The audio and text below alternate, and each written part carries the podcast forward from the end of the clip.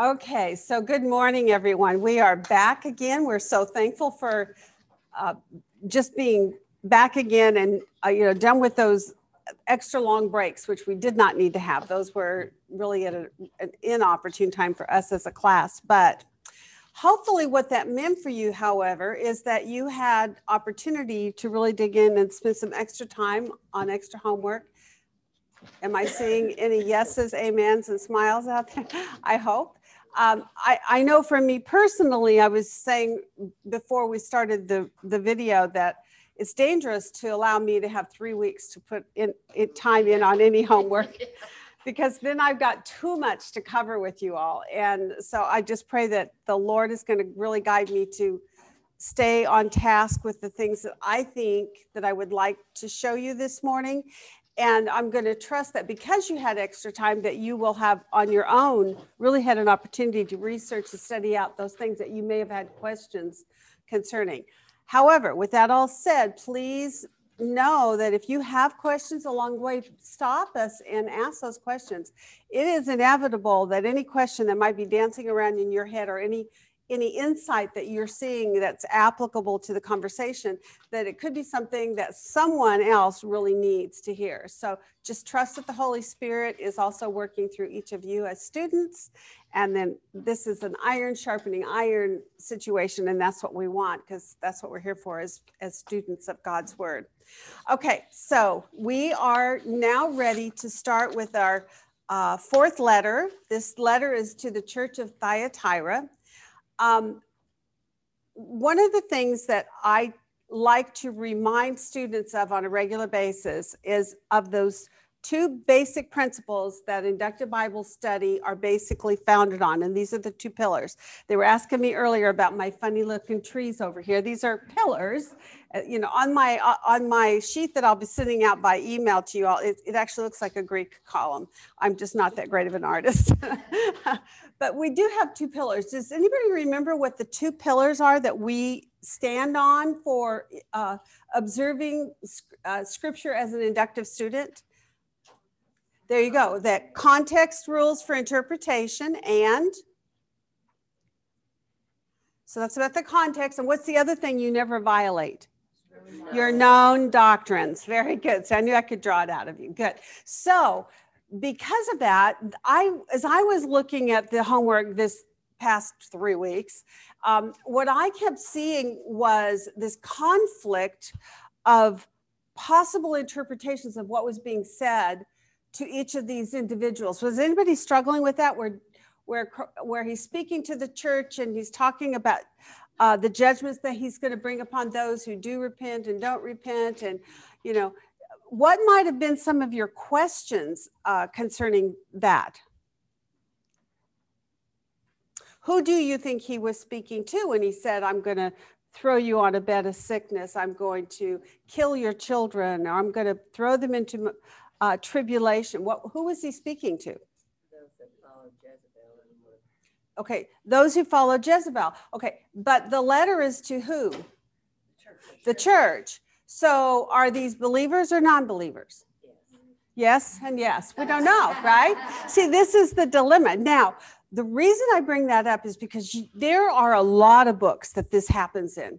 Hebrews was one that really kicked my rear end as we were going through it because uh, there was this constant tug of war back and forth within me of is this addressing a believer is this addressing a non-believer what kind of judgment is this? Is this the kind of judgment that's discipline or is this the kind that is um, you know eternal death kind of judgment right? So i kept struggling back and forth with this. So here's what i decided to do this morning for us as precept teacher uh, students. I want to demonstrate to you how it is that these two pillars are absolutes for you no matter whether you can really come to understand which it is is it a believer is it an unbeliever but your real question should be number one what is the context of the book? And number two don't violate your known doctrines.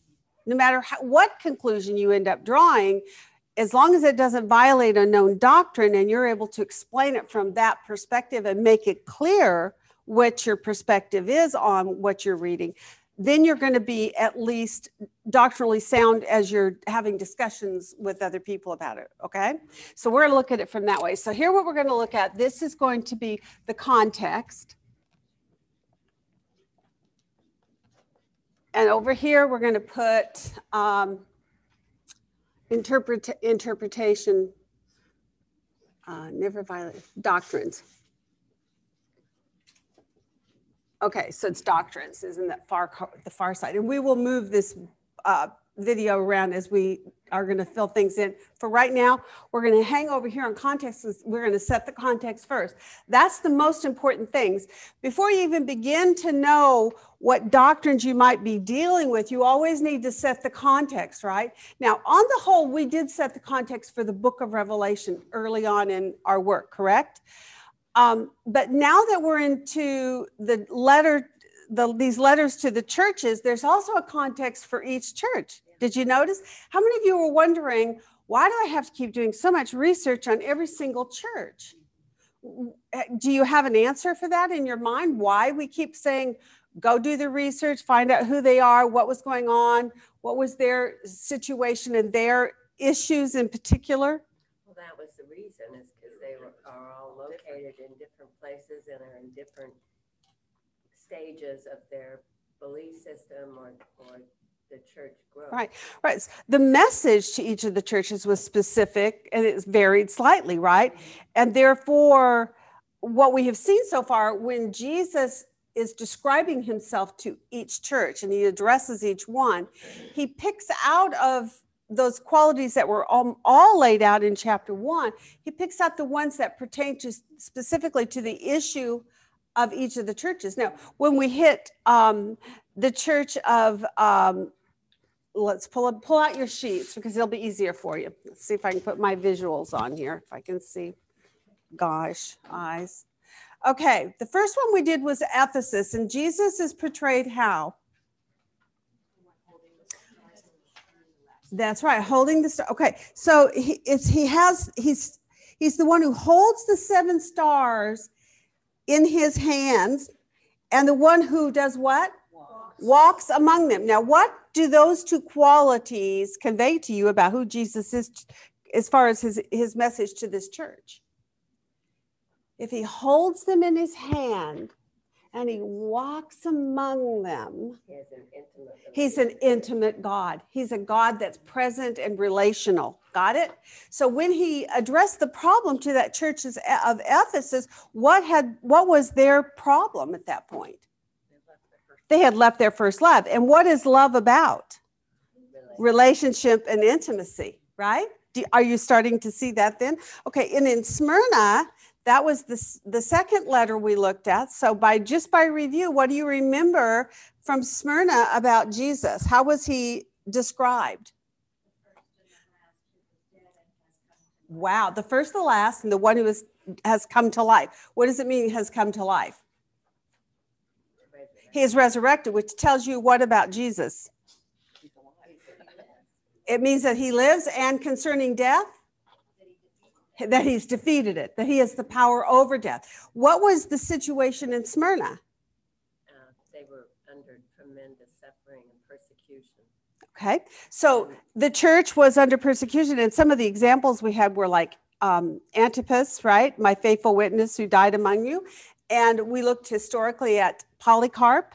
We also looked at the persecutions that have happened through the generations. One of them was the Smyrna uh, 1921, right? So as we looked at those persecutions, what was the end result of those kinds of persecution for those believers? For many of them, what happened to them? They died. They died. Okay, and because he, they died, Jesus' word to them as being the one who holds the power over life and he has the power of resurrection. That was the, the word of encouragement that they needed to have from him. There was no rebuke to that church, just that be faithful unto death right? If you must die if you if you are called to death for my name's sake understand i'm the one who is the resurrected lord. I am the one who is the first and the last. I loved that. The first the, who is who was who is to come. This totality of of of god as the one who is beginning to end and he's and in, in the midst of the of their persecution he stands with them right? As we saw in the first uh, letter to ephesus also holds true into to smyrna but that he is the first and the last and that he is was dead and has come to life. The next letter was pergamum. And how was he described there? Yeah he has a sharp two-edged sword. And um, what was the issue in pergamum They were double-minded was The- one. Okay, double-minded. And what what was their major issue? Yeah, they had they lived where who who dwelt? Where Satan dwelt. So there was the the preeminence of a battle that was going on for this particular uh, community, right? That they there was spiritual warfare. What do you need when you go into warfare? Sword. a sword. so here Jesus is described to them as the one who has the sharp two-edged sword. And, and as a two-edged sword, he said to them, you're not to deny my name. You are to um, not deny my faith, but you're to be faithful even unto death. But I'm the one with the two-edged sword, and I'm the one who's going to really be your uh, your uh, protector, right? Your defender and I will also come to your rescue in that picture of the one with the sword. Um, those who hold to the teaching of Balaam were, a, were another example of the place where Satan dwelt among them, right? And the, for them, it's almost a lot like what we see in Thyatira. That was, they were, because of Balaam's teaching, they were encouraged to go to do what kinds of things? Yeah, immoral acts and eating things sacrificed to idols. It's would you say it's basically the same issue, result, whatever, of the problem that we're looking at now this week in Thyatira. So we've seen a precursor to. So in other words, there is some cons- consistent issues in each of these churches, but then there's also some things that are the opposite, right? All right, so now we're ready to, to hit Thyatira. And in this one, we're going to be see, seeing Jesus. And he is described again in a way that is going to be specific to this church. Now, before we dive into that, what we have to do then is set our context so we understand the environment into which this is spoken. Does that make sense? And if you don't start there, you don't have a clear picture of what those two pillars are. What is your context so you don't violate, and what is your known doctrine so you don't violate those? So let's talk about the um, about the context of this letter. First of all, literary style. Let's talk about that. What do we know about Revelation on the whole as far as the literary style?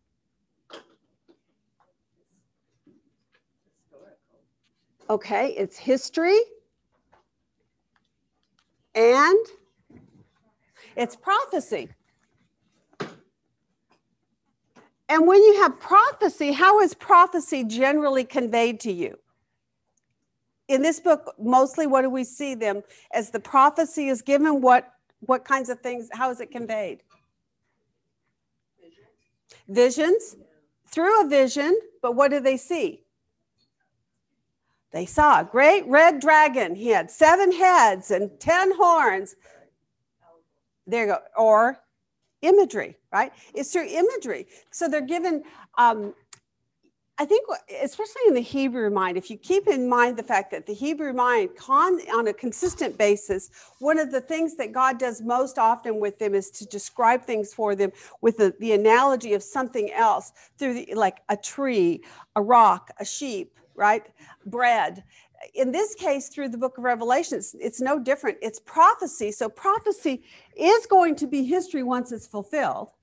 It's a it's a proclamation of coming history, but it's given to them through what? Imagery, right? Prophecy through imagery.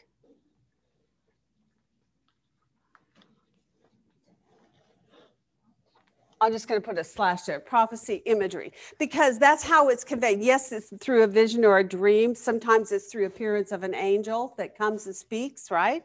But but what's often given is an image of it in some way that's going to convey the message. Do you see that to be true even in the letters at this point? when Jesus appears, how does he appear? In imagery, right? Each imagery, as we just went through and, and kind of reviewed it, each imagery of him presents him in a distinctive way, and the, that imagery conveys a message that's factual, truthful, right? Later, we're going to see even historically, they are fact, factual as well. All right, so literary style is history and prophecy. That's your context for the literary style of this book. The, the next thing to recall for right now is we have segment divisions, right? Uh, does anybody remember the verse, and can you find it for me, that gives us the outline of the uh, segment divisions for this book? That what, are- what verse gives us the segment divisions for Revelation? I'll give you a hint, start in chapter one. Do you remember what he was told to write? Oh, what Yes, okay. what Write the things you have seen, the things which are, and the things which will take place after these things. Okay. So the things you have seen, and what had he seen? He saw Jesus. And then the things that are, the things that are happening right now. Now, what is happening right now when that writing was was executed by John? What what era do you call that? The church age. And then what's the next part of it? Things that will take place after these things. The things which will take place after these things, meaning and referring back to the church age, right? So, what part are we in right now in chapter two and three? The things which are, exactly. Okay, the segment division that we're in right now is the second one, the things which are. Are you starting to kind of click about why that might be an important point to keep in mind as you're looking to try to interpret some of the things that are being said? He's writing to a to a church a letter. For us right now in history, it's what uh, 200 years ago. No, it's even more than that, probably. 2000 years ago. Sorry. yeah, I know. Whoa, 200, 2000 years ago. So if it's 2000 years ago, where are we in that progression of the things which he saw, the things which are, and the things which shall ta- take place after these things? Where are we in that time frame? The things which are. So we are still in this time frame right here, you guys. The things which are. So what does that tell you then about the things that you're looking at that are messages to these churches? What does that tell us? We can apply. They apply to us. Every word that's written to the each of these seven letters are applicable to us because we are the church. We're we're numbered among those whom Jesus is addressing as he speaks and rebukes and encourages through these letters to the churches. So as you look at Pergamum, just specifically, or I mean Thyatira, this week in particular, what I want you to understand is these are the things which are, and those are the things which these apply to you and I right now today. He's speaking to us. Context, again, right? Context rules for interpretation. As you look at what we're reading this morning and what we've been reading through all these letters to the churches, these are things that apply to us because we are in that time called the things which are. Okay? All right, so that's our segment division. Now let's talk about historical um, Thyatira. Historical Thyatira. Okay, so now this part is on your shoulders. I want to hear from you all. What did you learn about Thyatira in your research time the last three weeks that you've had to work on this? Tell me the, the most important things that you think lear- you learned that really apply. Okay. It was a small, it was actually one of the smaller of all the churches, it was the smaller of the- all the seven churches that letters were sent to, yes. Okay. And, be- and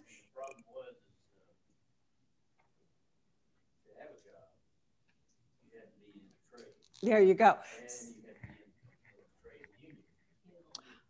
Okay, so it was a small village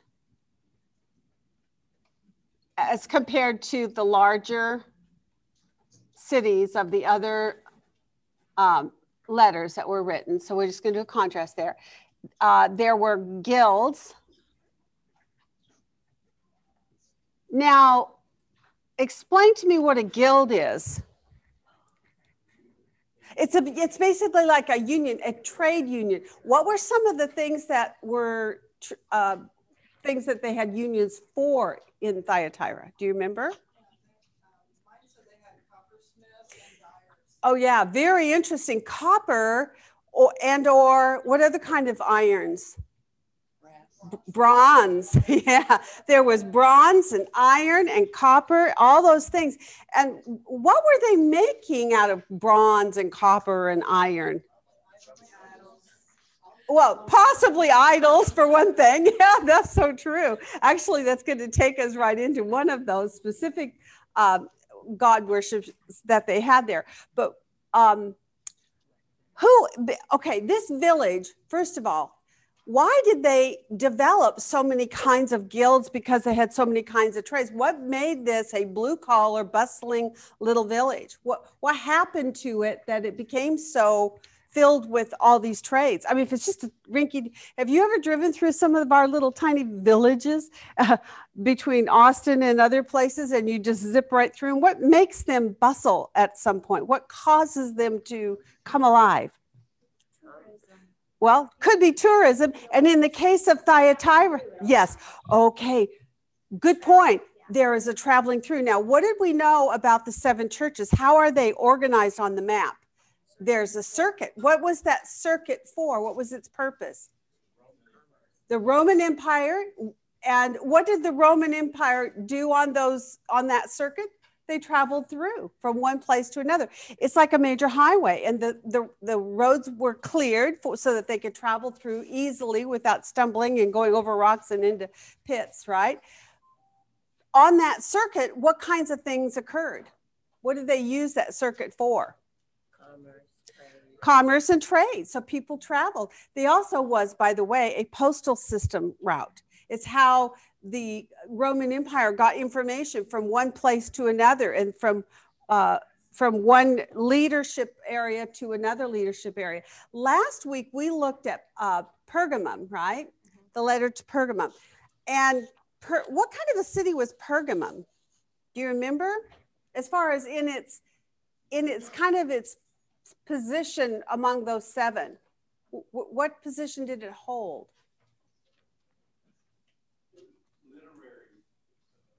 Was very literary. They they were they excelled in in writings and libraries and so forth. Do you remember what we talked about the about emperor worship? That church was given the first opportunity to actually uh, institute emperor worship. They were chosen because of what kinds of things? What, what was what else was going on there? Yeah. Oh yes, they had those great hospitals there. Yes. Oh, and the altar of Zeus, right? Right. Okay. Does anybody remember that it was also the Center for Judicial uh, uh, uh, judgings. Do you remember that the emperor or the uh, the governor of Pergamum was the first one who was given that power of, and I can't remember the word, but it was a, a, a, a Latin term or a Greek term, I guess it was Greek, but it gave him the power over life and death. Remember? And, it, and he could at any moment make a declaration off with her head. And, the, the, and there was a sword that he would pull. And what would he do with that sword? Whoosh, strike him down dead in the moment. He had the power and the right as the governor over that city. It was a judicial city that had power above all the other cities and, all, and without, within the whole realm of Asia Minor. So per, for so Pergamum was really really big. Now when you let's backtrack it and go back to that circuit that we know. Where is Pergamum in relationship to Thyatira? It's on one side from the east, right? And what happens from the countries from the east? In order to get through to Thyatira, what uh, to Pergamum, what did they have to pass through? Thyatira. So, what do you think Thyatira then uh, became? How, how did it become a bustling city of guilds? What happened? What did they bring in and situate around it so that when travelers were coming through, before they could even reach Pergamum, they had to hit what in Thyatira? Did anybody read on this? This is where they, they made a military encampment. All around that little village were uh, Roman garrisons of, of soldiers. Now, it wasn't humongous, but they called it a speed bump on the way to Pergamum. It was it was a place that because of the the military surrounding that little village, that's number one the reason that their uh, their trades began to develop. They started doing the dyeing of purple and the making of military armament with silver and bronze and iron it's why they began to cultivate all these other kinds of things because there was a need for them because they were making supplies for these military men who were camped around. It'd be like going out to uh, Camp Mabry, right? And Camp Mabry, it, it's a, a, speed bump in the road to somewhere else. Well, it's a pretty poor example of it, I guess. But it, in many ways, Thyatira became this um, somewhat of a protection then to anyone who would go into Pergamum. You know why? They loved Pergamum. Pergamum was revered. It was considered powerful, and um, you know it held the seat for this great authority and for emperor worship. And it was big and it was beautiful, and it had, as we said, libraries, and it had uh, the healing places. It had it, it had everything. And then there was this little tiny Thyatira. That's who we're talking about right now. So it was a small village. And yes, it became renowned for guilds, but how did those guilds come into being? Because they camped military garrisons around the outer edges of that city. That city then, by necessity, needed to develop all these trades. Does that make sense now? It's kind of like going through the valley to get to Austin. That's exactly right. All this retail lined up around Yes, the, uh, yes, border yes. and all the military. Right, you know, exactly. It's it's but it makes per, it makes perfect sense once you do your context set, setting. When you go back and research and you realize what was going on in that city, what caused them to have all these guilds? Because it was the military. Because the military was there and camping around them, there was a need for wool and for food and for weapons and for um, uh, clothing. Yes, and purple dye. Guess who they provided their purple dye for? Rome and Thyatira, which was considered a providential, you know, a, a kind of a royalty kind of a city where the purple would have been worn, would, would be worn by who? Who wore purple in those days? The wealthy. the wealthy. Even like this dark blue, like I have on today, this would have been considered highly coveted because it's it's a higher value and it costs a lot more money to make. So these were the kinds of things that Thyatira was all about. So it was they were guilds. They they were um, they were a garrison. A garrison, um, uh, I'll call it a city, but it's a very small, you almost really want to call it a village. Um, military outpost, right? Camped on the road. It was also on that mail route. So it kind of accomplished several things. Even though it was very small, it had great impact, would you, would you not say, in the community? Because what do you think happens to the military? Do they always stay stationary in one place forever and ever? No. That's not the military I lived through for 20 years. Every two or three years, you moved. If you were lucky, you were there four, depending on the jobs, of course. I mean, some jobs people ended up being longer. But in my experience, we had 19 moves in our 25 years in the military. so some years I moved tw- two or even three times from house to house to house. So that's the military, it's transient. And therefore, guess what happens with the the experience and the exposure that those military men have with, within that little tiny village? What happens to that experience? When they PCS out, when they militarily are moved, what happens? They take that information and those experiences with them out into the world as well. So you can see that even though it's a small village, it can have quite an impact in the world, so, so to speak, especially that Roman um, system. And certainly within that mail circuit, because the information would travel and people would hear, right? Okay. Um, so it's a blue collar workers, copper, leather, dyes, pottery. Every one of the trade guilds, they were guilds, and every guild had a god. So if you were a coppersmith, if you were a bronze worker, if you were a leather worker, and you wanted your business to thrive in that very small village, what was required? Did you did you guys read on that at all? They would have to sacrifice a pinch of incense to whatever the guild's god was in order to be a member of the guild. Okay. There was a certain amount of protection in the guild, in other words. You will do, if you're in a guild, people will do business with you. Right. If you're not in the guild, uh-uh. How many of you guys have had experience in the workplace with uh, unions, work u- workers unions? Okay. In depending upon the career field that you're in, is it often not necessarily forced upon you, but advantageous for you to be a member of that guild? And if you're not a member of that union, what happens to you personally? You know, you know.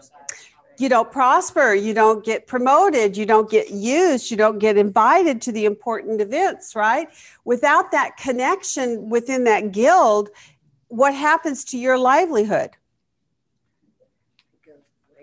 It goes down, down, down, right? You you would be scratching out a living rather than being prosperous in it. That is the point to what you're looking at in the historical context over here.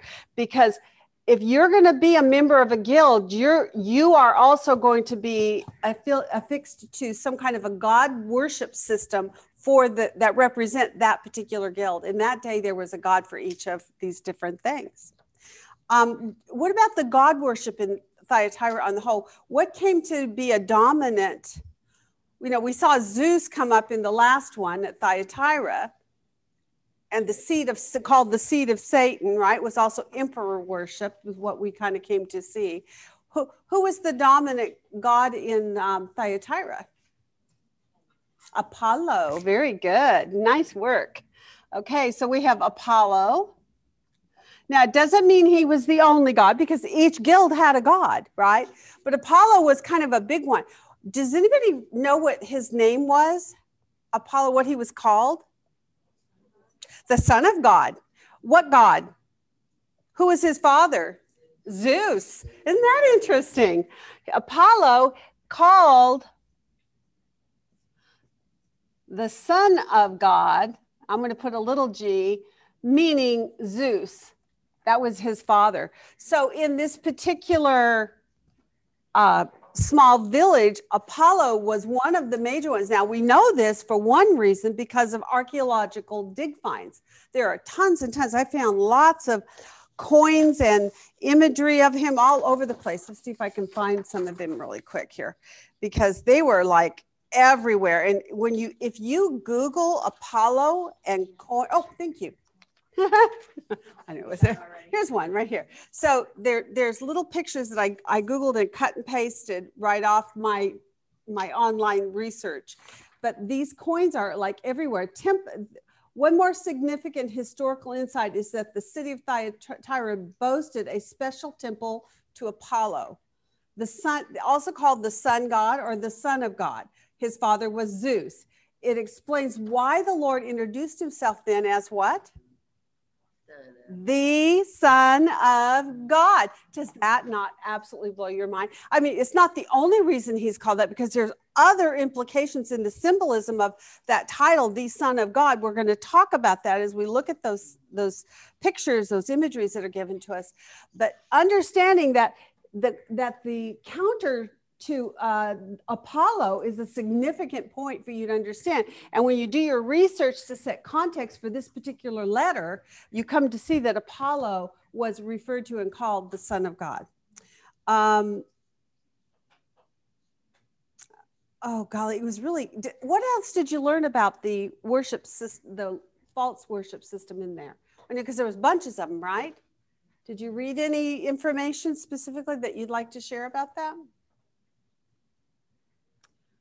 No? Oh, you guys, listen, you had three weeks. There was a, um, there was a, a bunch of, um, gods, uh, one, they said there was a special temple at Thyatira dedicated to this, um, god named Sambithi, there was a prophetess at the shrine that uttered sayings and stuff. There you go. The Delphic, right? So she was like a she was like a a, uh prognosticator, so to speak, right? Okay. Yes. And that's interesting because Zeus was also referred to as the god of prophecy as well. So there was other gods that that held that particular quality as well, but Zeus also he he laid claim to being a god of prophet, the god of the prophets and prophecy of wisdom, of wise words. Interesting, right? Um, he was also the god of archery. So every time you see him, almost he's standing with a bow, right? The archer. Um, and the one that I managed to find online uh, at the end of all this was him standing with his bow, but he also had this great big shield. And what do you think that shield is made of? Bronze. Why bronze? What does bronze do for the warrior? It protects him. Why? How, what do you know? What, what is the, the biggest quality about bronze? Strength. So it's a, it's strength to uh, protect, but strength to save. Isn't that interesting? Strength. It saves the warrior his life because of the strength of that metal. That's that's so the imagery and all of this these things that are taught. When Jesus then is portrayed as one who has uh, feet of what? Burnished bronze. Amazing. And so, what is he speaking of about his feet and about his eyes? We're going to talk about that in a minute. So, that's one of the things also Apollo is noted for that he's the this god of the of um, the bronze and archery, dance, poetry, leader of the muses. Isn't that interesting? Um, he's a complex deity who turns up in art and literature, possibly as often as Zeus himself. As a sun god, he was called Phoebus or bright. Among many debated understandings to the name Apollo, it suggests that it means purifier. Uh, it was uh, the understanding by this community, the next two attributes that Jesus pronounces are perfectly fitting. Because of the way Apollos is understood by the people of Thyatira, that alone is one of the reasons for all of the depictions of Christ would be to counter this God that they revered so much, who was Apollo. Isn't that interesting? When you're calling Apollo sun god. Yeah, he there's both. There's both. Is that what Sun, sun as in the sun, but also he is a son of a god, which is Zeus. Big story that he takes his chariot and drives the sun across the sky. Yeah, yeah. That's another, yes, yes, exactly. But I think it all kind of goes back to him being called the son of God. And then they translated that into the sun god. And, you know, and the, the interesting thing about any of the Greek, it also, the Egyptians did the same thing. And all these false god worship systems kind of uh, morphed as time and history went. And they morphed them to suit their needs in historical time and place. You know, where the very interesting thing to us about God, what do we know about God?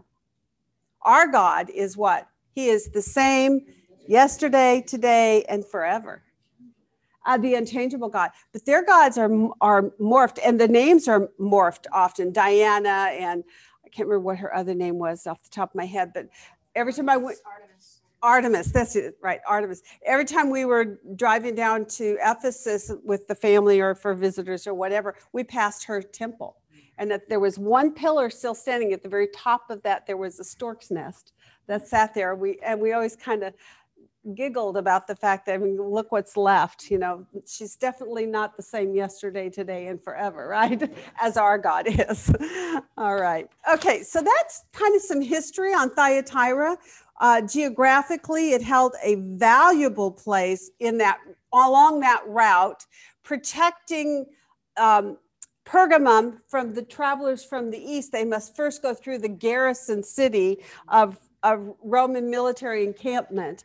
And if there were any kind of troops or armies coming through to do harm, there would they would have warning and heads up. They could send runners ahead to Thyatira, and the garrison that was sta- stationed there at this little tiny village would do the protecting to the measure that they were capable of. But it would be, as they called it in the in the text, a speed bump is all it would really be. It was not a massive army, but it was a big enough army that it it encouraged them to end up needing all these various kinds of trades. And because they needed these trades, then the guilds became a part of it. And the guilds then constituted uh, God worship, a various, a variety, a wide variety of God worship. And it was necessary for them to be member of a guild if they wanted to thrive. So there was financial connection to their work. And that financial connection then uh, stemmed back to I- idolatry basically. Okay. So there was all these poles and t- can you can you imagine living in that city as a Christian in that day? How hard it would be to make a living and stand on what's true and not worship in a way that you're not allowed to. And we we looked at a couple of places. I think Corinthians is one of them, but there were there were also uh, indications that through the book of Acts and others where the early apostles wrote to these places and said, listen, just hold fast, but don't eat things sacrificed to idols, right? And don't commit acts of adultery to God, meaning, okay? So in the case of this church, that would be tough for them to do, would it not? You would have to be very, very disciplined, very, very committed to it. And what must you be willing then to do also? If you're not going to be a part of the guild, because of the idolatry, you're going to have to pay a financial price for it. You're going to have to be willing to earn less, make less in order to stand on your doctrine, uh, truths to God. Very interesting city at this point. Are you beginning to see the problems and the obstacles that they face? Would you say that we really in America have ever really faced anything like what was going on in Thyatira at that time. Not to not to a, a great degree, but yes. But is it coming? Are you beginning to see already uh, lists being made? And if your name's not on the list, do you remember back back in several generations ago there was there was blackballing blacklists that were written of people that they thought were associated with the Communist Party, they got on that list and nobody would hire them, right? Uh huh. Right. Yeah. So that was kind of a precursor, but where we're at now, there's also been some recent um, hindrances. That's if you're a Christian and you're trying to get uh, what is that permit for um, uh, not paying the ta- the high taxes? The non to be a nonprofit and to get the remember what the IRS was doing? Well, thankfully that. And that got stopped, but it was it was a little it was a precursor, it was a sign, a warning to us, and we're seeing it coming. And now we've had the issue with the pandemic, and now what's happening? They're going to yes, they're knocking on your door, and they're going to take names and write and keep a list of who has and who hasn't concerning the the vaccine, taking the vaccine.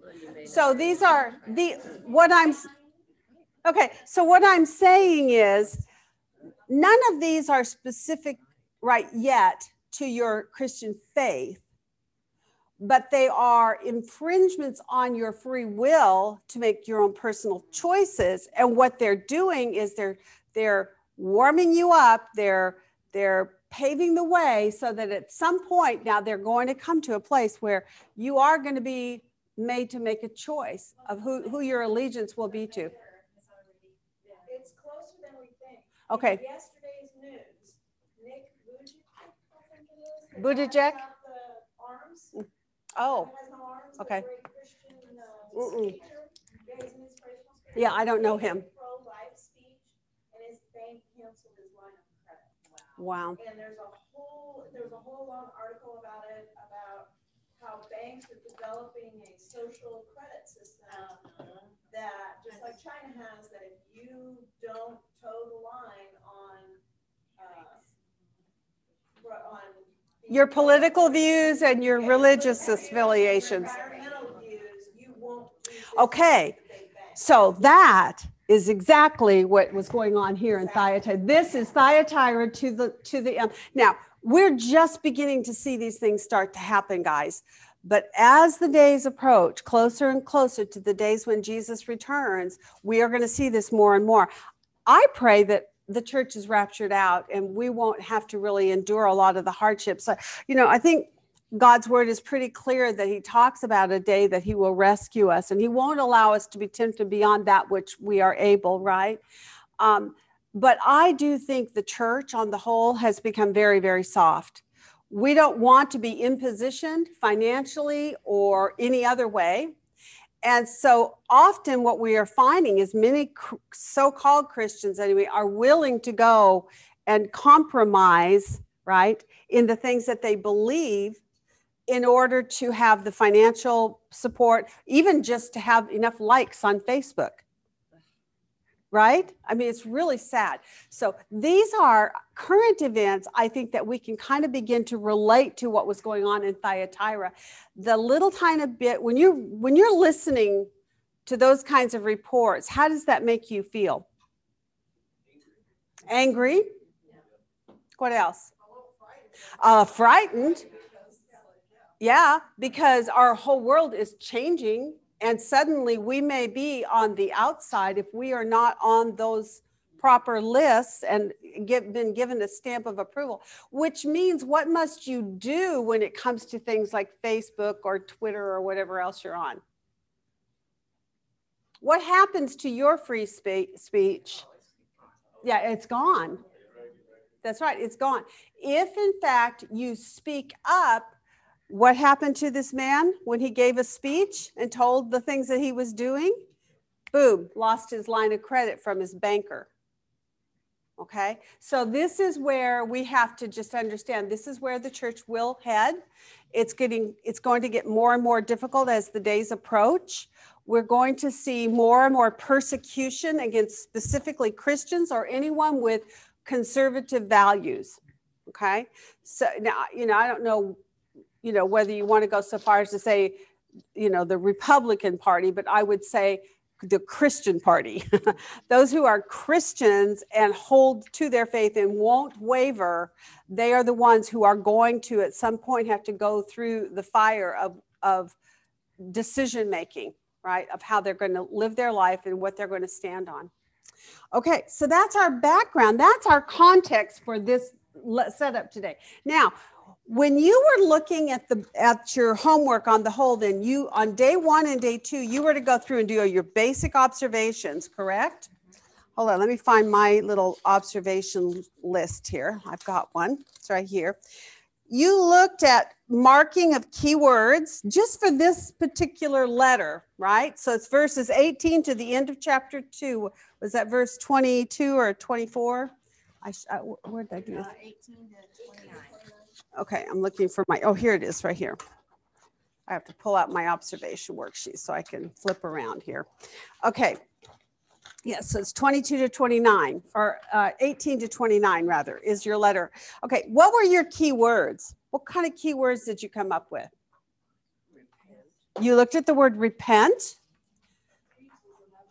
and deeds. Okay, now when you're considering the, the subject of repentance and the, uh, the subject of deeds, and in regards to deeds, what is the response of God in this? What does he say about deeds? Yeah, he says specifically he's going to be the one that searches the minds and the hearts, and he's going to do what? Give to each one of you according to your deeds. So that's in verse 23. So what doctrines then even at this point we've barely even touched on these key words but what doctrines are you seeing already? Is there a doctrine concerning repentance? Well, repentance is, uh, the Greek word metanoia. okay. Um, it is also, a military term to be, to march in one direction and turn around and march in the other. Yeah, yeah, to make a complete turnabout, right? Okay, so to repent, um, I was gonna do that part later. Hold on to that thought though about, that's okay, no, that's fine. What I really just want to do is, because we want to talk about our two pillars. Our pillar over here was the context of this letter, which is Thyatira, the city, who they are, what the letter was, was about, which we say it's history and prophecy, but it's prophecy through imagery, which explains why Jesus is described in these various ways with eyes that are, are like fire, feet like burnished bronze, that he is his title, the Son of God. These are all symbolic imageries to us, right? That's the context of this book. That's who he's described as. And then there was historical Thyatira, which we did a really good job, I think, of, of expounding on. Now we want to look at the other pillar that we need to hold fast. These two things are what help us interpret everything else that we look at, right? So we want to talk about what kind of what kind of doctrines can you see just by looking at your list of key words? Is there a doctrine concerning repentance? Let me help you out. The answer is yes. uh, what else are there doctrines for in the words that we looked at, at the key words that you pulled out? About your deeds. Yeah. One of those oh, that's funny. Okay, the doctrine of, uh, oh, let's see here. There was another key uh, subject that came up that was the rebuke for this church. What was the first rebuke that they were given? Tolerance. The idea of them tolerating. Now, what is the contrast to that? If they don't tolerate, what, what would they be doing? What is the contrast to that? Speak it up. Yeah, okay. To, to give a rebuke or to, and in this case, when Jesus concludes this letter to them, it says, And to overcomers, I'm going to give you what? Authority to do what? To rule. And he says, then he goes on to say about himself what concerning authority? He received authority from God, and in the in like manner, what is he going to do for you and I? He's going to give us the morning star. Now we're going to talk about that not today because we're going to do those overcomer things all all at one time at the end. But the implication then is if what he says to you is if you overcome, I'm going to give you authority and I'm going to give you rulership, right? And then he says, and just as my father gave me authority, I'm going to give to you the morning star. What do you think that morning star then must be about? What subject matter? Ruling has to be about authority and ruling, right? So if you're talking about, in this case, when we looked at key words, we looked at the key word of tolerance. The contrast to that is to rule and to exercise authority, right? Am I correct? Okay. I hope that you saw that and marked that on your observation worksheet because that would be the contrast of what they were doing wrong. They were rebuked because they were being tolerant of a specific situation that was going on in their church. And the result of that tolerance was was was causing what to happen? Immorality and worshiping of idols, right? So it was an infidelity to God and an infidelity to, to a sanctified life. These people were not keeping themselves in the manner that they should. And they were falling into apparently these guilds where they would go and, and give these uh, uh, sacrifices and then they would eat that meat. And in doing that, we, we looked at a verse in Corinthians that says, and what do you what happens when you uh, eat of the meat of a of a animal that had been sacrificed to a god. What are you participating in? The, yeah, the worship and the fellowship. Do you remember what the Lord's Supper is about? We did our study on covenant, what happens when they would eat and drink after making a covenant? What was the symbolic picture? They're sharing in that in that with God. So if they're making a covenant before God and as they eat and as they drink, which is what we do when we take the Lord's Supper, we are we are sharing in the, our God who is Christ, right? We are participating in and being in agreement and two becoming one. So what happens when in Thyatira they would go to their guild meetings, they would offer a sacrifice of meat and then that they would do what with it? They would eat it. And in doing that they became partakers, the scripture says with demons. Interesting. Partakers with demons. So, in other words, in the same way that we become a partaker with Christ as we take the Lord's Supper, they became partakers of their demons or their false gods as they ate of the meat that had been sacrificed to, to these other idols. Symbolically, it was a very understood, very well known picture right? In that day people understood that if you ate a meal with them that that was a fellowshipping of, of one another. It was almost a, a union. It's also why in the middle east they still to this day if you were invited to have a meal with a family that is quite profound and significant event okay? It's it's like a picture of covenant mhm, even to this day.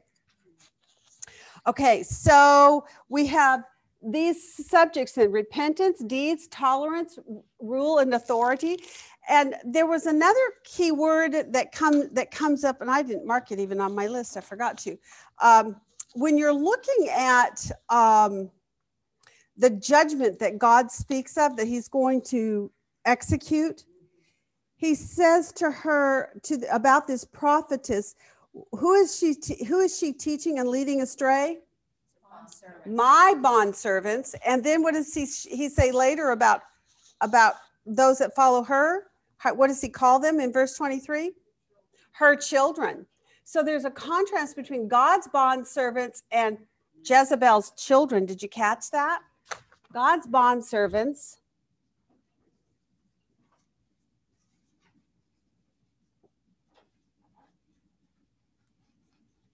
versus jezebel children. Okay, so that, that was another contrast that goes in. Now, if you look at that and analyze it, what would be the doctrine then that you're might be looking at? That you'd have to determine concerning how you interpret the things that are being said and to whom? What would be the doctrine about? Who are God's bondservants? Those who are what? Believers that are saved, right? And if it's Jezebel's children and he's talking about sending them basically to death, right? Therefore, what does that mean about them? Unbelievers, probably, if, if it's a true contrast, right? So the subject of what comes up? Salvation. There you go. Bondservants come, the subject of salvation. And in salvation, just by the way, in Acts, or no, in Romans chapter 5, there's a doctrine that's taught there called federal headship. And in federal headship, you are in that one, let me just put it up here Romans 5, federal headship is taught. And it says over here, you're either in Adam, right? Or you are where? In Christ, right? That's what federal headship teaches you. And so, what we have to determine then, as we're making evaluations about what, about what's being said concerning God's bond servants and Jezebel's children, is you have to analyze in your mind the doctrinal subject of salvation and understand what you know is true about salvation. What do we know ab- about salvation just in general? We, we don't have time to do a teaching on it, but I just want to know in general. What do you know about is true about salvation? If you are saved, what? Pardon? You're saved once. Yeah, you saved once for all. Okay. So that means what cannot happen to your salvation if you have true salvation? You can't You lose it. cannot lose it because that's what covenant teaches us. When you study that subject on the whole, the end result is if in fact God has sealed you with his spirit, you are sealed until the day of redemption. You cannot lose your salvation, right? No matter what you do. Therefore, when we're looking and observing at what's going on in Thyatira, and we see that some of the children of this church, some of the people of this church, are falling by the wayside and they're getting into things like sexual immoralities, right? Which pertain to, again, the guilds. Um, and it pertains to um, fidelity to, to God, to the one true God, right? So we have to understand whether we're talking about if you're in Adam, it means you're you are a sinner, you're unredeemed as yet, at least at this point, you're unredeemed, and you're guilty. Right? There's going to be judgment. It's all about judgment. You're already judged. You're already condemned. You're already children of the darkness. You that's where you start. That's what federal headship teaches is that every person, every human being born, we are born in Adam. In order to come into salvation so that you're in Christ, there has to be a federal headship move. That move is executed through covenant. And when God places his spirit in you, you are now federally moved from being in Adam to now being in Christ. You are now redeemed. You are saved right? Um, and you are you are what is the word? Um, oh, justified. Thank you. There's there's other words for it too but yes so that'll work and so that's what you have to consider when you're looking at doctrines and this is why when we teach precept we say to you there are two pillars that you have to handle get handled when you are going to make observations in God's word. You have to understand what your historical context is, what's the context of what you're reading is saying, right? Who is it to? Why was it written? What was its purpose, right? What was their point? So, by knowing all this background, you begin to get the picture on what's going on there and why a letter would have been written to them in the way that it is. Mm-hmm. And then on the other side, you have to say, now don't violate your known doctrines when you try to come up with interpretations about what you're looking at. Number one, Christians cannot lose their salvation. So, if it's not if the if when God is speaking to this church about judgment and is talking to someone who is actually a believer, what kind of judgment is it? Is it judgment or is it something else? What else what else would you call it? Correction or discipline. Does the scripture talk over and over and over about God and that he disciplines his children? Is that is that am I correct on that? Right. But does it ever, do, do you ever see anywhere in scripture where God condemns a believer to hell? Not one time do you see that in scripture because that would violate your known doctrines. Isn't that awesome to kind of? So once you lay those points out, then you can go back in and start looking at all these details, and you're going to get accurate understanding. You, your mind can bounce back and forth and say, well, if he's talking to this kind of a person, then it means this. If he's talking to this person, if he's speaking to an unredeemed, he's speaking about this kind of judgment. If he's speaking about a redeemed believer, he's speaking about discipline. And they're very distinct. So, discipline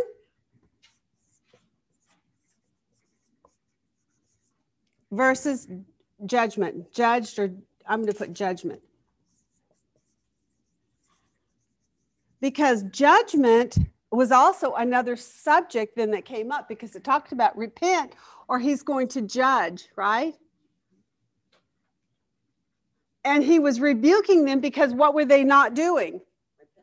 They were not repenting and they were not doing what within the church, so they didn't even have to get to that point of they weren't correcting and rebuking, they weren't exercising the authority that God has given to the church to be watchers over the church. I love that Ezekiel chapter 3, where he says, I'm making you a watchman over the house of Israel, right? And you tell them whether they want to hear or not. If you tell them, their, their blood is upon their own head. But if you don't tell them, who's responsible? I am. I am responsible to make judgment within the household of faith to keep purity within the within the church. Because if you don't judge sin, what happens to it? Do you remember the story about the leaven? Yes, it, it spreads to the whole loaf. So the whole lump becomes le- uh, leavened because you did not keep the leaven out, and leaven represents sin. So there's our context. There's our doctrines. Now we're ready to just talk about what you learned in the book for fun. All the fun stuff comes now. And most of it is pretty straightforward. I won't get all the points written down because it's a lot to cover. But let's talk about, first of all, um, concerning Jesus, these symbolisms about Jesus that are given to us, the imagery right? And the first one is that he is called the Son of God. Now, when you looked at that, what are the qualities there that matter concerning how he's addressing this particular church? What did you learn about that title, the Son of God? There you go. Good job. One time, it's used one time in the book of Revelation. When, how is he called in all the other references? Do you, do you, what is his other type? He's not son of God, he's called son of man. And as son of man, what is that imagery about? What is it, why, his humanity, his intimacy with us, his understanding of our frailty and our sin and our, so he's, he's one who's, who's forgiving, he's one who's understanding, he's compassionate, he's merciful, right? Okay, that's son of man. But this time he's referred to as Son of God. What happened in that transition? Full authority. Does that fit the context of this book? Has authority come up? Oh my goodness, authority.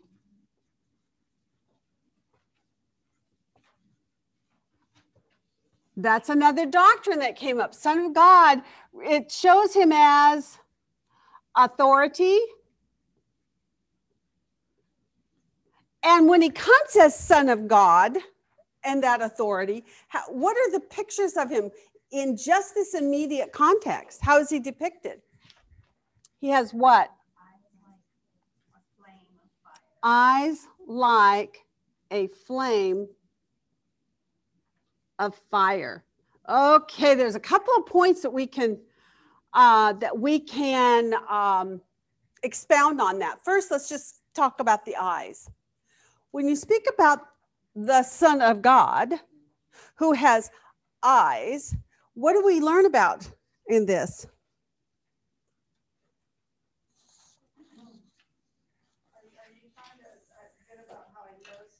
Yes. Yes.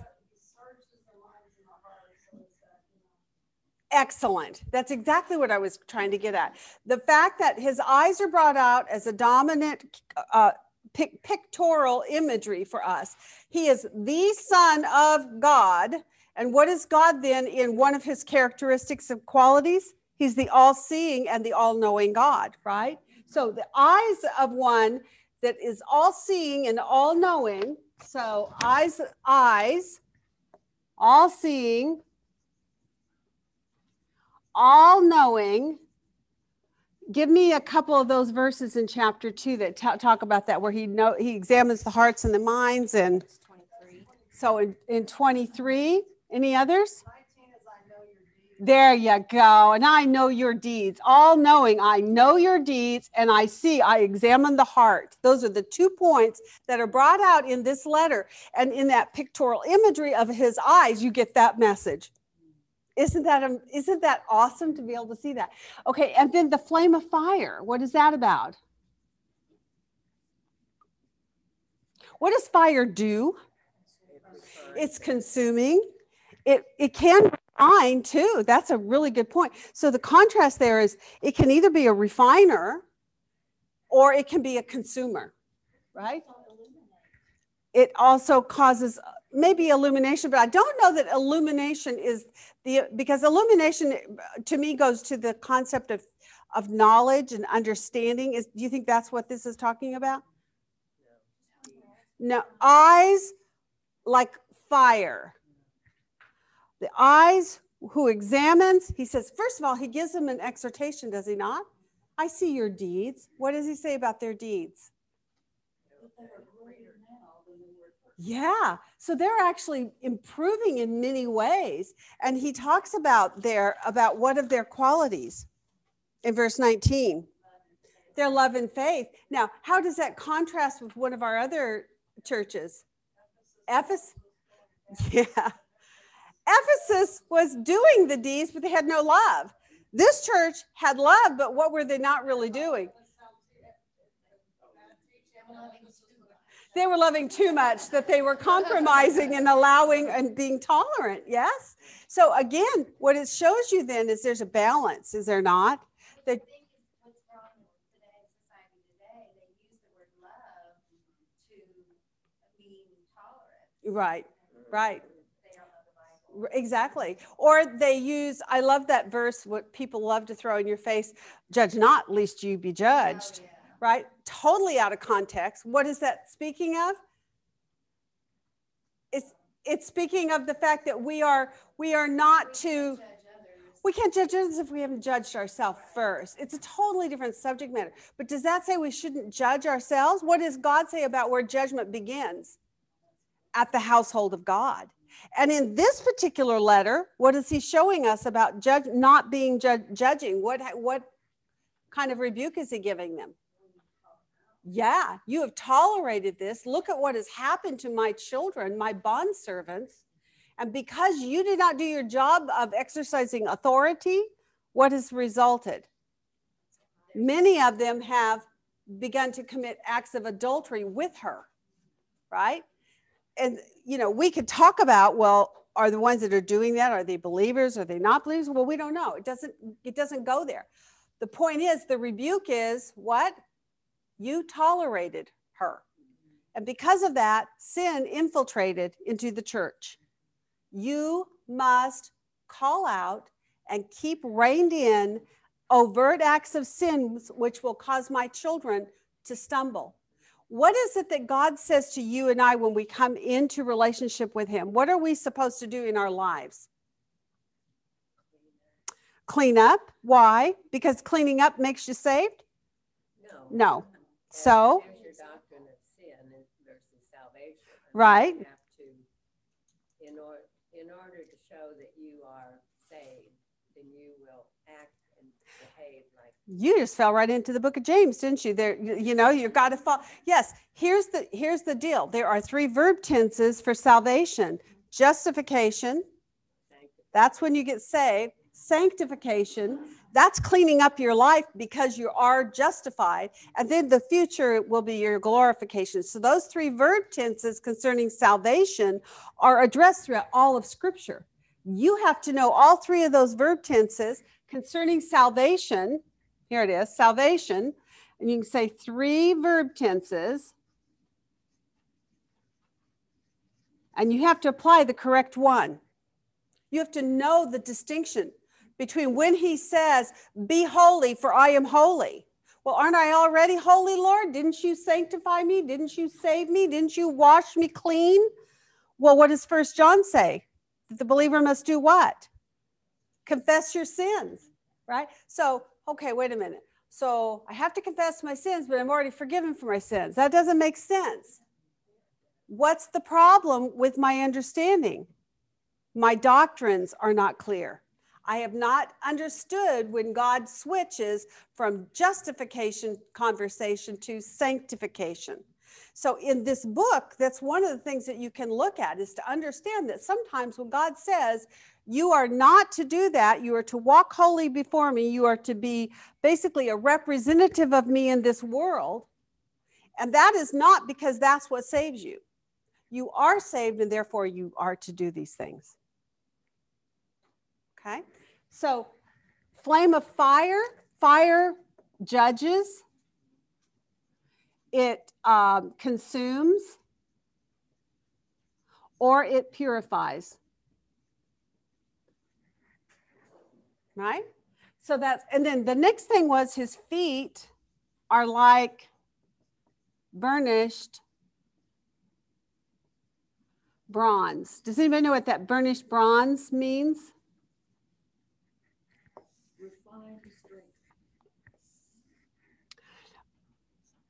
Okay, burnished though. What does burnished mean?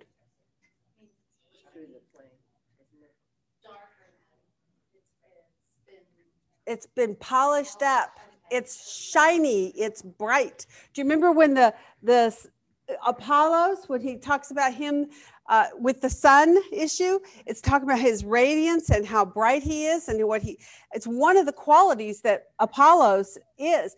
God is saying, no, I'm the one who's just my feet are like br- burnished bronze. It's this contrast to this other false god worship that was going on in Thyatira.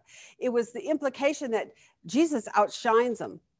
And he also outranks him because he's not the son of a God, he is the son of God. And in the case of Yahweh, he is who? Who do we know Yahweh to be? The he is the I am, right? Which is the one who is, who was, and who is to come. Thanks to Christian, we know that, right? the I am statement is in that is in that definition. I the one who is and who was and who is to come. The first two is a clause that's a unified statement about uh, the self-existing God, the I am. That's the I am statement. Okay. And the other part of it, who is to come, who's coming? Jesus is, Christ is. And so this this actually the statement, the one who is, who was, and who is to come, shows the unity work of the triune God that we worship. Isn't that that is very exciting to me? Okay.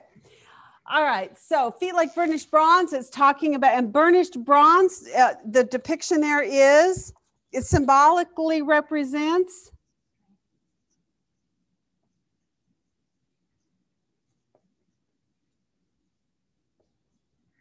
well, really two things. Did you guys figure out what those were? What else is built of bronze in the scripture?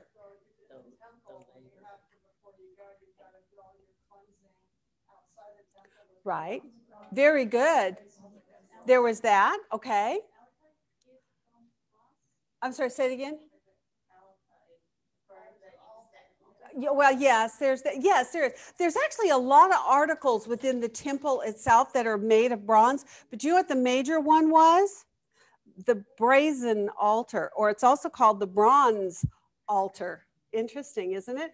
Why, and what happened at the bronze altar, which was one of the most important pieces in the tabernacle? Sacrifice for what? Sin. And how was that sacrifice consumed? By fire. Isn't that interesting? So it's really a, a pictorial of both of these things eyes like a flame of fire and feet of burnished bronze. The You can put on here the uh, bronze altar.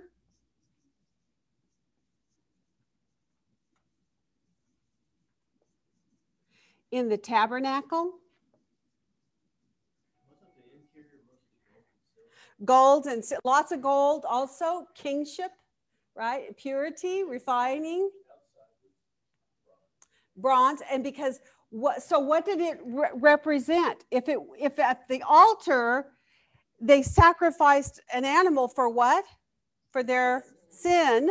So it represented what? Judgment and righteousness. What happened is their sin was sin was judged and the the result was forgiveness of sin or the covering of sin. It was righteousness imputed, right? So we have judgment. And so again, up here, the eyes also are the all seeing, all knowing, making judgments, right? Consuming and purifying. Symbolically, down here, again, the, the feet like burnished bronze, it's almost identical. It's judgment and righteousness. Uh, do you remember what about the bronze snake? Did anybody do any work on that? Because that bronze thing was super important in this picture. What is what do you remember about the bronze in the Old Testament and the bronze snake that Moses?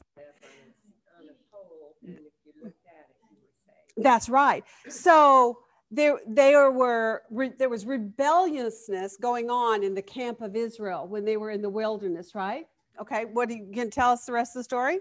Well, what I remember here, uh, yes, there was rebellion and a number of people died. And What bit them? Uh, vipers. Vipers, snakes. So what was cr- created? Uh, A bronze? a bronze snake that was put on a pole. Yes. And God told Moses to tell the people, look at the snake and you will be healed. Yeah, look at the bronze snake. The, yes, because for Israel, what did they understand bronze to represent? Purity and, um, Uh, of sin. Yeah, right. And that it would. So if they looked at him, what was the why looking at it? Why did it require that they must look at it? To look at it was uh, obey, obeying faith. It was, actually, it was faith. It was an act, it was a act of faith. There you go. Also, that is one of the most beautiful, uh, foreshadowings of Jesus. Yes. Yes. There you go. So in Numbers uh, chapter 21, you can read all about that bronze snake. And again, Is that the same symbol in the medical profession? yes, it is. Yes, it is. This is in Numbers 21. I'll just give you verse 9 to start you with. The brazen altar is in Leviticus um, 6:13. You can look at that there. I mean, there's a lot of places. I only gave you two references, but like there, it's all over in the scripture. There's also a New Testament reference where I think it's in Mark where Jesus says, "And so shall the Son of Man be lifted up." Right? So he he uses the imagery of this bronze snake, which was an Old Testament picture for them. And he says, I too shall be lifted up. And if you look to me, there'll be salvation. Isn't that beautiful? So, again, the Son of God uh, as authority, basically as God, deity, as Savior. And when he comes, he comes, he, he comes for what? Judgment. The second time of his coming, his, sec, his second coming. His first coming, what was he called? Son of Man. His second coming, he's coming as Son of God. The first coming was for what? Salvation. His second coming is for judgment. Isn't that amazing? So now, can you see how all this imagery fit, fits so beautifully with what was going on in Thyatira, what they were up against, and what he was challenging this church concerning their sin? Their sin was they weren't making judgment. The whole book of Leviticus lays out the, the practice that Israel was taught to discern the clean from the unclean, right? And they were told on a daily basis to discern different things. It was all about teaching them to pay attention to what is right and what is wrong. And so God gave them a long list of rights and wrongs so that they would practice habitually on a daily basis the practice of doing it God's way, not their way. Right? One of the most important things in the book of Leviticus was that bl- blood was not to be touched or eaten and if they even came into contact what what had did they have to do? Purify. Why? What was blood used for? It was for only one place the altar. It was for the brazen altar and it was for sin. And they god says this is a high holy article blood symbolically it's a picture. And it's a picture of salvation for you. And do not alter do not tamper with do not take it lightly do not do not mistreat it, do not handle it, do not touch it, do not eat it, do, do nothing with it. One thing only blood is for sacrifice of sin. And so he taught Israel through that practice of all these laws that seem mindless to you and I. He was teaching them the principle of exercising uh, their own personal authority, personal responsibility, of choosing between right and wrong, the holy from the unholy, the clean from the unclean. Isn't that amazing? So, this is what we see in this symbolic picture here. Authority was to be exercised by this church. And what was their sin? Their rebuke? Yeah. You tolerate. Now I could just leave it just like that, just you tolerate, because, but goes on to explain who, who and what they were tolerating. This woman, Jezebel, what was she doing? He was sexually immoral. She was uh, influencing their, uh, uh, that it was okay to do the things because it was, she said that God would overlook it. Okay, and look, re- read for me verse 20. Do you have your observation worksheet handy? Read verse 20. But I have this against you that you tolerate the woman Jezebel who herself a prophetess. And she teaches and leads my bondservants astray so they commit acts of and things. Whoa. So there's your answer right there. What does it mean they're tolerating? They're tolerating this woman, Jezebel, who is uh, leading and teaching people in a wrong way. It, it isn't that the woman is teaching, and it isn't that she's a prophetess, but God refers to her as a so called prophetess and a false teacher. And that is what he has against her. He doesn't rebuke her for being a woman who's teaching. He doesn't rebuke her for the, the exercising of the gift of prophet. He uh, he rebukes her because she's acting in a dishonorable way in those two capacities. And this church did what about it? Nothing. They tolerated it. They did not. So the contrast said is what did they not do? They did not what exercise authority what is the word to the overcomer at the end of this letter he who overcomes i will give what authority to do what to rule over the nations and what was the next sentence? And rule, the- and they will rule them with a rod of iron. And what else is he? He says, just as I've been given authority from my father, I'm going to give to you what? The morning star. So this is all about the, them not exercising authority when they should have, right? So, so you tolerate. Um, it's contrasted with you did not uh, use authority.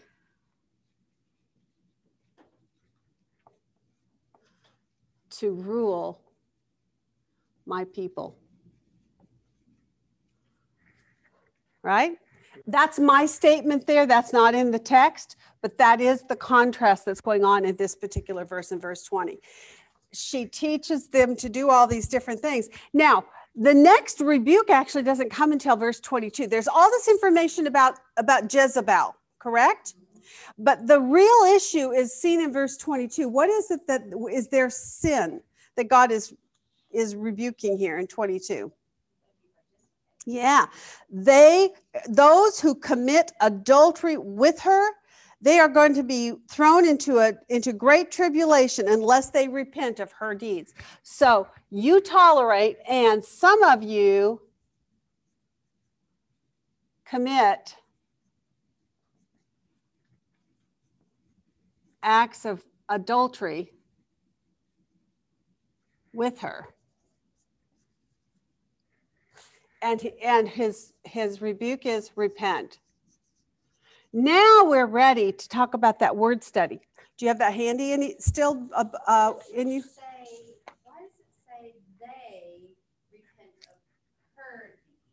Okay, because what is she teaching? What is it that? know, but at this point, they're participating as well. And they're re- participating in what? Adultery. And it, and it's called her her deeds, her deeds, her teaching, right? It's the things that she's teaching them to do. It's her. So if I were to teach you that everybody in this room had to be a quilter, because I quilter, and I think that quilting is the most important thing about your life. And so I'm getting you all on board with me, and we're skipping Bible study, but we're just going to all quilt, and I'm going to teach you how to quilt. Those would be my deeds.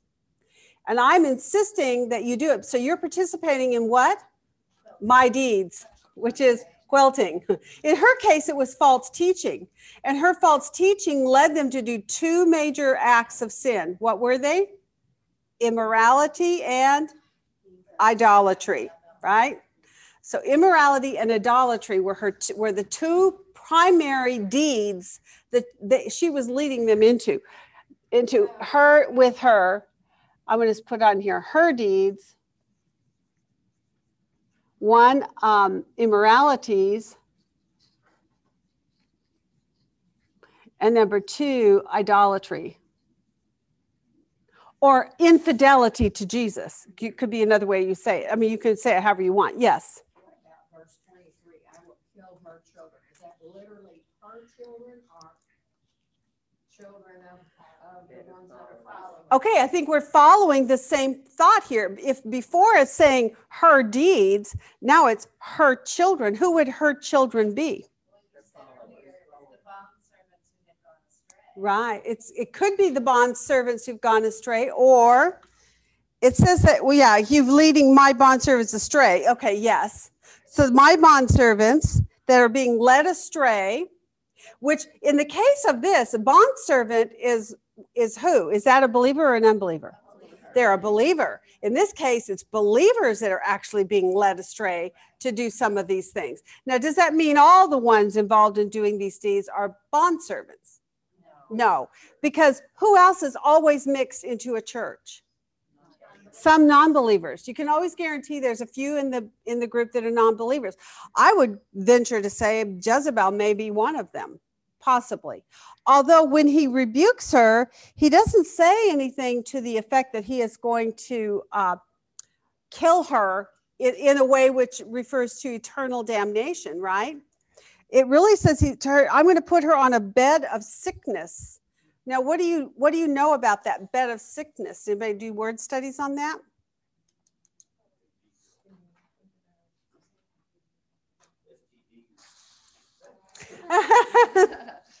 okay, but do, but if you did a word study on the word bed of sickness, that term literally means a convalescing bed, a bed for someone who is sick. A it's a smaller bed and it's a temporary bed. So it's something that he is going to do to if if he's if he's judging her in this manner where it's something that's temporary it is a physical illness are there any examples in scripture where you remember that someone was put on a sick bed because they were disobedient to god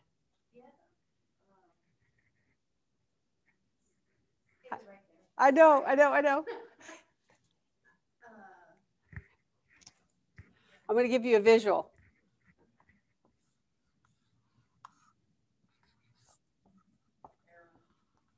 Moses. yeah Moses okay what did. Yes, Moses. What did Moses do that God put him on a sick bed? Did not circumcise his son. There you go. And Zipporah did it and threw the foreskins at Moses' feet and told him that he was a bloody bridegroom to her. That's right. He was a covenant of blood unto her. Because why? Moses had been commanded by God, had been chosen by God to take the children of Israel out of their captivity in, of Egypt into the promised land. And on the way to do that, after God gave him all this power, all this exaltation to leadership, and you know, he considered himself unworthy. You saw, remember the whole story? I can't speak that well. I, I can't either. But guess what God did to me? He put me up here. But when God calls you and commissions you, right? I mean, this is kind of like the highlight of his life here at this point. Now he gets on the road, and all of a sudden, you see a little a little passage in there about Moses being put on a bed of sickness, and it's because he had not circumcised his son. As soon as the son was circumcised, as soon as obedience to God's commandment concerning circumcision. By the way, circumcision was a sign of their covenant at on Mount Sinai. That covenant that they had between them and God that was a national covenant, not an individual salvation covenant, but a national covenant. He was to lead the nation out and as that nation's leader, they were following God who was leading them out and he was to have a sign of that of that covenant with God, which was circumcision. And he did not circumcise his own son. So in the end, God put him on a sickbed. So that's a great story that talks about this idea of how he put, he said, I'm going to put Jezebel on a bed of sickness. It's exactly, if you go to Exodus chapter 4, verses 24 to 26, you'll see that storyline of Moses being put on a sick bed And then God restores him as soon as obedience is performed. So, what do you think his point is with Jezebel? What's he trying to, to do with her And cause her to do what? To repent. It's really interesting though, because just before that, he says, I have given her time to repent, but what? She doesn't want to repent. So, guess what I'm going to do? I'm going to put her on a bed of sickness. And if you're sick long enough, maybe you'll come to your knees and repent. Right? Now, he doesn't tell us whether she does or she doesn't. It never gives us the rest of the story. What it shows us, though, is how God will judge that and some of the steps that God will take. So there's a there's a possibility of a variety kinds of judgments. I listened to a sermon this week. How much time do I have? Okay. I listened to a sermon this week and I've got it on my notes here for you. Uh, Jack Hibbs did a teaching in Romans chapter 1, great sermon. Um, and in there, he talks about the doctrine of God's wrath, which is basically what we're talking about here judgment, right? This authority to rule and the rulership and the need for repentance. And he talks about the doctrine of God's wrath. And he says, throughout all of scripture, there are basically five types of wrath of God. The way that God can deal with humanity and the world on the whole. Okay. So sometimes this wrath is against an individual, sometimes it's against a nation, sometimes it's cons- uh, uh, situational. So let me just read you the what he says is there's cataclysmic wrath. That would be things that can happen, you know, in a world issue. Um, uh, eschatological, meaning in time wrath. We've talked. That's what we're studying right now. Is es- eschalo- eschatology. Um, there's circumstantial, meaning it's for the specific issue. Like, for instance, Romans 1, where he says, You have uh, turned your bodies over to things that you should not be doing. And therefore, in your flesh, I'm going to turn you over so that you will receive the due penalty of it.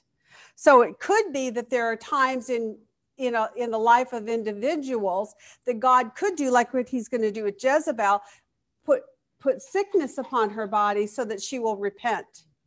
And that is a possibility, and scripture covers that. We see it with Moses, we see it here with Jezebel, we, we see it in many other places in scripture. Romans chapter 1 is a, is a really good example of that. Then there's national wrath that God can come against nations. And we know that, as a matter of fact, when we are looking at the book of Revelation, what kind of judgment or wrath is coming at that time? What is it says Jesus is coming, he's coming to wage war. Wage war with who? The nations, right? It's the nations. It's national wrath and roar. And in, specifically, it's for which nation that he br- causes them to repent? He's going to purge and purify and refine one third of them. Who are they? Israel. Israel, the nation of Israel, whom he made an original covenant with, who broke that covenant. And God says in Ezekiel 36, in that day I will create a new covenant with them, a covenant not like the old one, which they broke. And he said, I will um, remove their heart of stone, I will give them a heart of flesh. I will place my spirit within them and I will cause them to walk after my ways. Is Israel as a nation doing that yet? No. What is the book of Revelation all about? Bringing Israel to that place of salvation as a nation. Isn't that awesome? It's it's so exciting. Okay, and then there's individual wrath, which we all understand real well, where each person individually is held responsible. We looked at some verses on that, and I wish we had time to cover all those, but um, God will judge fornicators and adulterers in Hebrews 13. The unrighteous will not inherit the kingdom of God, 1 Corinthians 6, also in verse 18. Um, Romans 1, where you may suffer illness related to your various sinful uh, activities. It's basically it's consequences even sometimes of just doing what you do. Sometimes you may even repent in the midst of it, but guess what still happens? A consequence may still come. That's just the way it is, and that is still considered the wrath of God. It can fall upon a person, even though, for instance, a, mur- a person may commit murder, they may go to prison and are on death row, and some time during those years that they sit on death row, they may repent and come to know God, but guess what still happens? They still get executed for what they did. That's that's a, a form of God's wrath that falls upon people. It's it's impartial. It's an impartial kind of a judgment that just is a consequence for sin. Okay, so we, we looked at Jesus, the symbol, symbolism in the imagery. We looked at what their rebuke was down to the just the bare bones on it. That it's what they did to tolerate and how they began to commit those acts with her. Um, what else do we need to cover? Um, we, the Old Testament Jezebel was a great story. Did you guys enjoy looking at that? When you when she was asked you at one point to in your homework to compare the Old Testament Jezebel with the New Testament, did you do that? Um, if you can tell me which page that's on, that would be. Thank you. I've got so many extra sheets in here. I can't find 47. I found it. Okay, so tell me what you what you saw were the similarities between the Old Testament Jezebel and this New Testament, who by the way, Jezebel may or may not actually have been her name. I would venture to say it was not her, really her name. It was again just like all the other imageries that are given in this book, it was a, a symbolic title or name that God gave to this woman because her behavior was just like the Jezebel of the Old Testament, who these Jewish new Christians now would have totally understood. So, what were the similarities? She led her husband astray to worship Baal and sacrifice to him. hmm And the New Testament leads Jesus' bondservants astray to eat foods and commit. Yes. So it's it's a tit for tat, right on point there. What else? Yeah, right. Okay. There you go. Well, that was a pretty obvious one. And she led her husband astray in the case of the Old Testament Jeze- Jezebel, who was Ahab, who was obviously not was not a hard job because he already married outside of what he was supposed to. He was already acting sinful. In a way, that's a good good point to make, though. In the church, who is it in the church that's usually easily led astray? Those who are already going astray in other ways, right? Their heart is already not fully committed to God. Number one, I can tell you right now, this is why precept is so important in your life. You must know your doctrines so that people who come in, if they teach you anything other than what God has said, the Bereans were told this. They're of more noble mindedness than the Thessalonians. Why? To see if what Paul was teaching them was true. Paul was being checked out. Are you right, Paul? Is it accurate, Paul? Is this really what God says? Oh my goodness, Paul, you're right. I visited Thessalonica. Uh, and they had just done some excavations and they had them up there and little plaques have been put up there. One of them was talking about a church, the remains of a church that had been established 300 years after Paul's visit to Thessalonica. That's how old they were and that's how they dated them to 300 years. Do you know how long Paul was in Thessalonica? Three weeks. He was there three weeks. And 300 years later, they were still building a temple, and the temple was dedicated with Paul's name on it. That's the power of truth when it's preached. That's what we are to hold fast to. That's where our authority comes from. When God says to us at the end of this, to overcomers, I will give you authority to rule in the eternal kingdom, in the king, in the in the the millennial kingdom. When I return to this earth, you will rule and reign with me. I will give you that authority. But you must do what right now? You must rule and reign in the church. You must keep the church pure, purity of sin. There, you should not allow the, the, the leaven of sin to enter in. And if you see it there, you need to rebuke it. It needs to be rejected. It needs to be, you have to correct sinners that are within the household of faith. If how you well hopefully you have a relationship with them and you're able to. I would be able to go to Diane and say, Diane, you shouldn't do this or you shouldn't do that. And she would accept it. I, I'm certain she would. She would not have a problem. And she could do the same to me. She could come to me and correct me if she saw me out of line on in my immoralities or infidelity to God in any way. Immoralities, would you say that's a really big subject for us today? do we see a lot of immoralities going on within our churches? Give me some examples of things that you know that are just shocking. Well, there was an example in this church years ago. The, uh, one Oh, of the yes. teachers Mhm. was, um, a porn addict. Yes. And first, somebody came, you asked the question, and, and that was a cross-reference. You first go individually to the person. Yes. If they won't listen, then you take two or three with you. If they won't listen, then you take the, the case to the church elders. And then they have to call him before the, the Congregation. congregation. And Rebuke him. That's right. There is a process. Matthew 18, I think it was, correct? Is the one that tells us what that process is. It was in our homework to, to do this week. Um, let me see if I can. Yes, it was. I remember seeing it on TV before I was a member, and Pastor Rob was being interviewed concerning it. It was very sad. This man was very deceptive. He had he had kept it very well hidden, and he was actually working as a as a key figure of leadership in our church. And he murdered his wife. Oh, that one too, yeah. That oh, that was another one. Yeah. Oh, okay. There was. Related to pornography.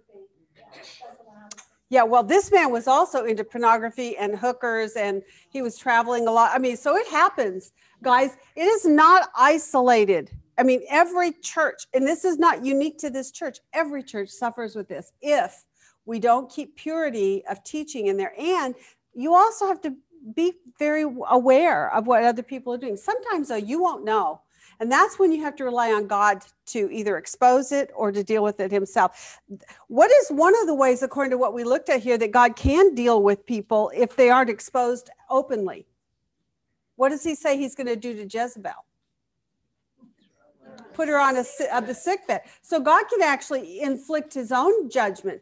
And if they're an unbeliever, he goes on to talk about her children, who I think in the case of the children, he's literally saying about them, they're not even believers.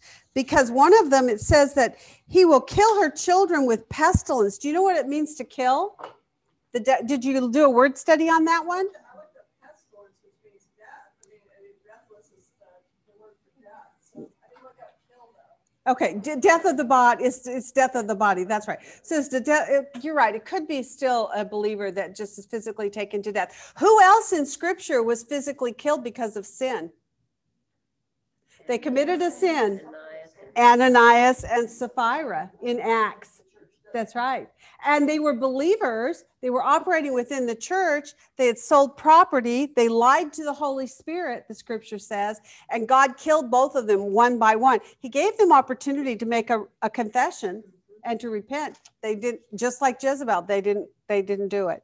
In their case, he didn't bother with a sick bed. Why do you think God did that in the early church? Why would he immediately kill someone like that for, for that kind of a sin? Because of leaven, you, you know, you get that, you allow that to Mhm. happen. Everybody knew what they were Yeah, doing. and exactly. Had to make a, a spectacle. There you go. He had to make a spectacle. Where were we in the birthing of the church when Ananias and Sapphira were put to death for that sin? Right at the beginning. So God was birthing something brand new. It was called the church, and it was it was a church of grace. And it's sure easy for the church to fall into, oh, it's all by grace. Didn't Paul have to address that? Oh, if it's all by grace, then may I just sin all the more? And what did he say? May it never be. May God forbid. Exactly.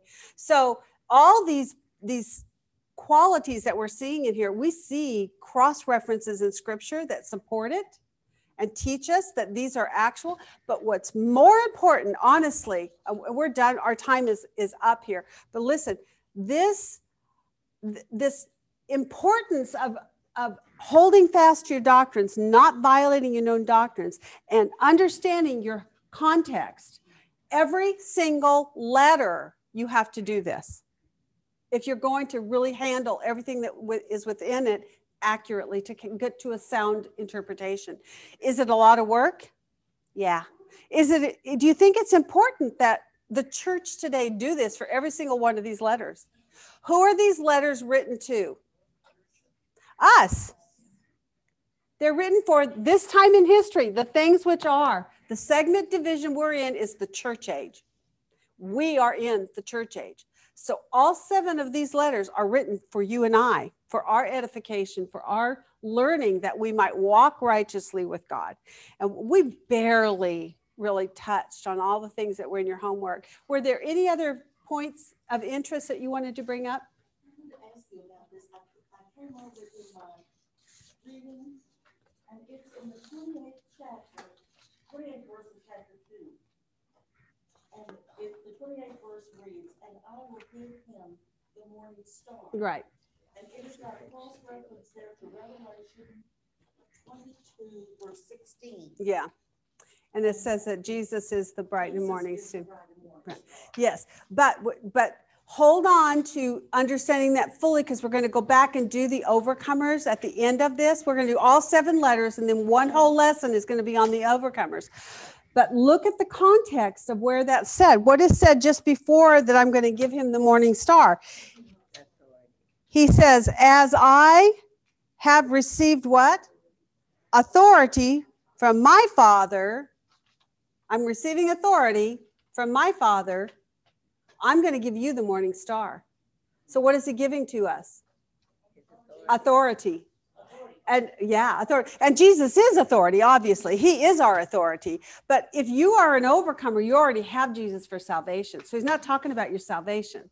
He's talking about the power of authority that he's going to give to you. And in the context of this, the overcomers are going to receive that when. When do we receive that? That's another part of this we haven't talked about yet. So hang on to that because those are those are talking about rewards. We didn't even address that. It's a it's a subject that comes up, but we didn't touch on it. Wow, that was really good. I wish we'd had yay. Nice study time. Thank you guys. And I'll see you all next week.